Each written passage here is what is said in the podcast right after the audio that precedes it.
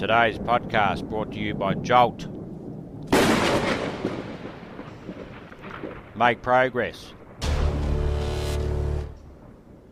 Not excuses. Dream big. Get massive results.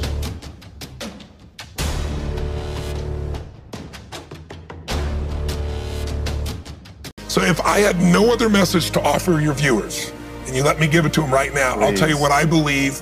I believe our lives are controlled by one force, decisions.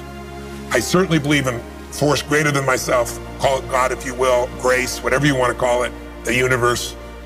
But I also believe it gives us choices. And the decisions we make control us much more than the conditions we meet. It's not the conditions, it's your decisions. Decisions of what to believe, decisions what to do, decisions what to give. I say to people, think about, you know, look back 10 years ago, five years ago, 15 years ago, and think of a decision you made. That if you would have made a different decision, you'd have a totally different life today. Better or worse, I don't know, but totally different. The most important decision you can make above any on the face of the earth is deciding that no matter what happens in your life, no matter what happens, you're going to live in a beautiful state.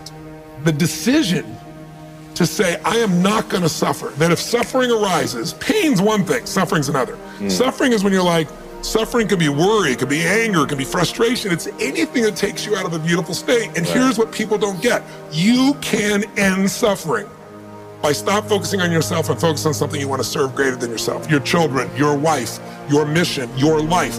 You can get out of it in an instant because the nature of the human mind is to constantly compare things. Your mind, your brain is a two million year old device, and it is not designed to make you happy. It's designed to make you. It's designed to make you survive. Right. And that's why it's always looking for what's wrong. It used to be what's wrong a saber-toothed tiger so I can protect myself. Now people are worried about what people think about them or do they have enough money. When two-thirds of the planet lives on two dollars a day, Right. and you're making thirty-eight thousand dollars, you're rich. The poorest of the poor in our country are considered rich. That's not. I'm not saying they should stay that way, Right. but you can only build on success. My goal would have you consider something. Life is short. We don't know how short it's going to be. But if you only had a week to live, I bet you wouldn't allow yourself to suffer over a little crap that makes you crazy normally. I think you would probably spend time with those you love. You would do what you love. You'd take on a sunset.